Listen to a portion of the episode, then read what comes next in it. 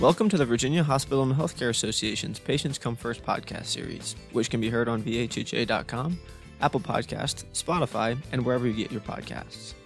Episodes also air each Saturday at noon and Sunday at 10 a.m. on 107.7 FM, 100.5 FM, 92.7 FM, and 8:20 a.m. across Central Virginia, and Wednesdays at 1 p.m. on 93.9 FM in Richmond. We're also members of the Virginia Audio Collective and the Family Podcast Network. Send any questions, comments, or feedback to pcfpodcast at vhha.com. That's pcfpodcast at vhha.com. I'm Will Selden with the VHHA team, and today we're excited to be joined by Macon Sizemore, the VCU Health Director of Rehabilitative Services, who joins us today to discuss his work and his standing as one of the nation's most prolific blood donors. With that, welcome to the show, Macon. Good morning, Will. Glad to be here.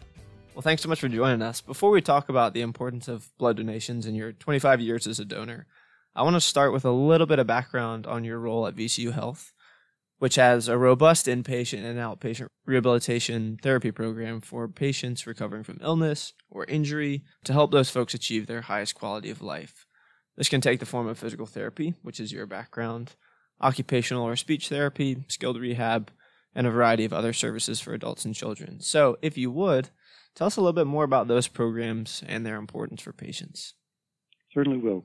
I've been at VCU Health for over 30 years. I've worked with the inpatient rehabilitation program and our inpatient and outpatient OT, PT, and speech programs. We have over 250 therapists, VCU Medical Center, and all of our outlying clinics. Uh, our therapy services provide care in the emergency room and the ICUs and in the outpatient clinics. So we are in a lot of settings to help people recover their level of function and be able to, to return back home to their highest level of function.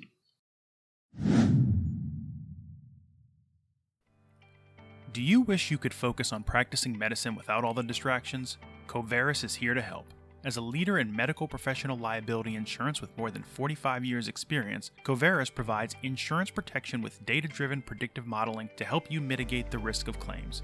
By combining insurance protection with risk analytics services, you can reduce distractions and focus on improving clinical, operational, and financial outcomes. Coverys is reinventing what you should expect from your medical professional liability provider. Find out all Coverys can offer you at coverys.com. That's C O V E R Y S.com. Insurance products issued by Medical Professional Mutual Insurance Company and its insurance subsidiaries, Boston, Massachusetts. It's always interesting to hear about working with recovering patients who put in a ton of effort with their caregivers to achieve those quality of life goals. I should tell you, we recently had a guest on our show who's a young woman who had a skydiving accident and fortunately was able to regain most of, if not all of her mobility after a couple months of physical therapy. So that was quite the story and, and a testament to all the hard work that goes on. And I think so often people think of hospitals as emergency and acute care providers, which they definitely are, but they also are so deeply involved in offering rehabilitation services as well. So thanks for providing that perspective. I want to move on to the subject of your blood donations now. You've been recognized as one of the top blood donors in the history of the American Red Cross, which is quite the accomplishment, having completed more than 200 blood donations since the 1980s. Over 40 years of donations, you've donated more than 25 gallons of blood. And out of 25 million blood donors, you're among a group of 8,000 of the most prodigious donors. You're in the top 1% of all blood donors in the country, which is, as I said, an incredibly impressive accomplishment. So, tell us, Macon, if you would, why you first donated blood and why you think it's so important and what's kept you going all these years. Well, it's been a long journey. I um, always been in the healthcare professions. I started out as a physical therapist before I went into health administrative side of the business. I always believed in helping others. And matter of fact, my first blood donation happened in my church.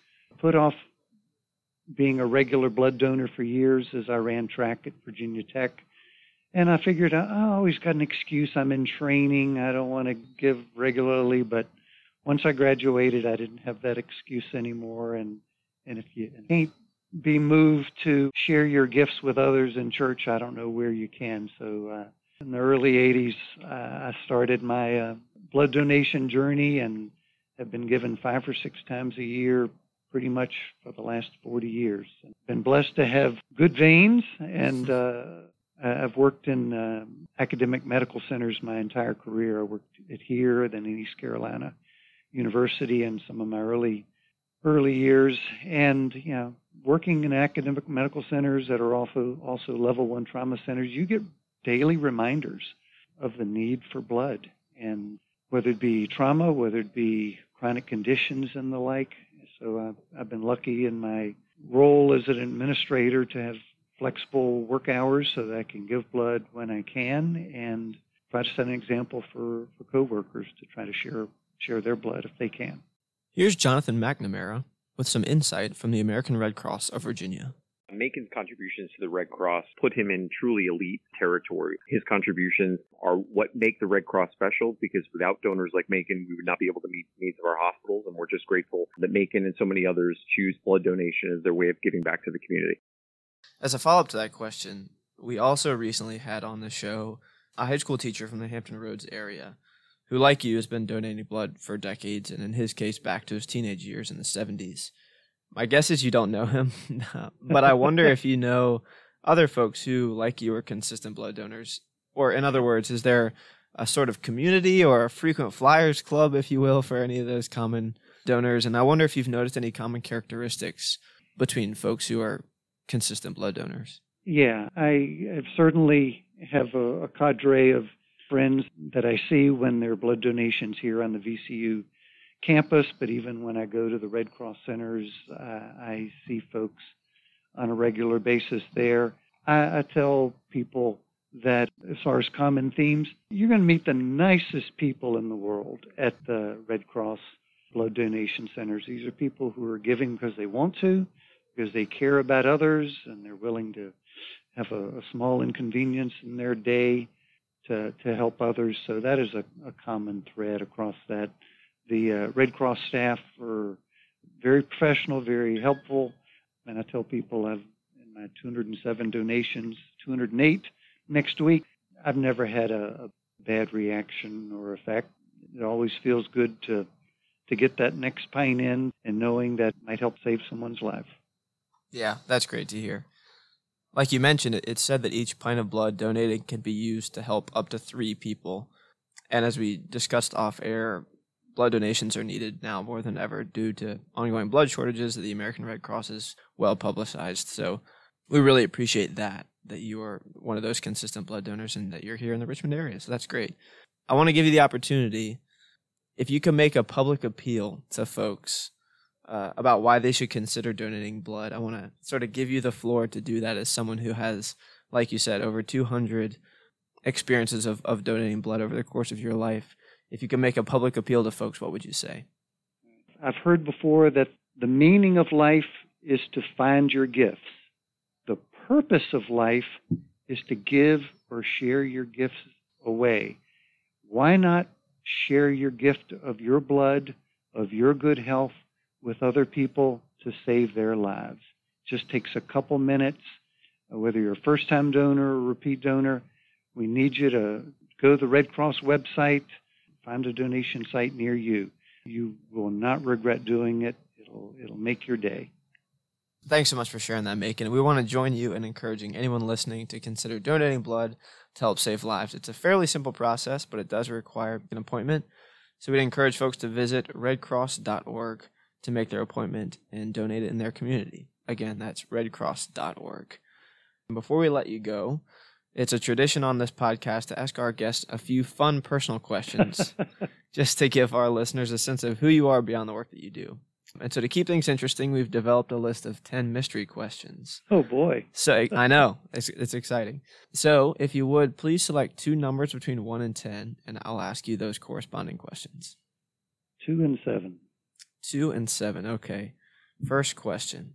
If you were stranded on a deserted island, what one book one album, musical album, and one movie would you take with you to keep yourself company? We will spot you a copy of the religious text of your choice. So, other than that, what are your three entertainment survival kit picks? All right, so I'm not taking the Bible. Um, uh, you're already giving me that. Um, That's right. Movie. Uh, remember the Titans? Oh, great choice. That one was for you, coach. All right, baby. All right. You brought us here, coach. Run it up, Herman! Leave no doubt! And I've got connections to that if you want to go further. That Remember the Titans album, the Beatles' White Album, because it's got such variety.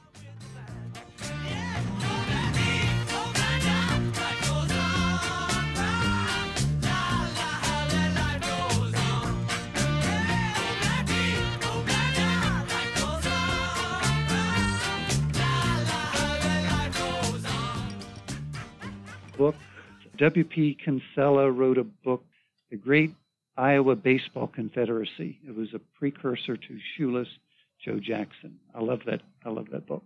Okay, great. Those are three great choices. And then you said number seven, right? Seven. Okay. If you could choose one superpower to have or any one skill to instantly master, what would it be and why? Uh, time travel. Time travel back and forth. When you're when you're young and you think you know everything and you're on top of the world and you you got all the opportunities and you don't always take it and now that I've almost 65 years of age, there's times I wish I could go back with the wisdom I've had the ages and and go back and revisit some opportunities.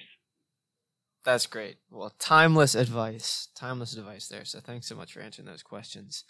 That's going to bring us to the close of another episode of the Virginia Hospital and Healthcare Association's Patients Come First podcast.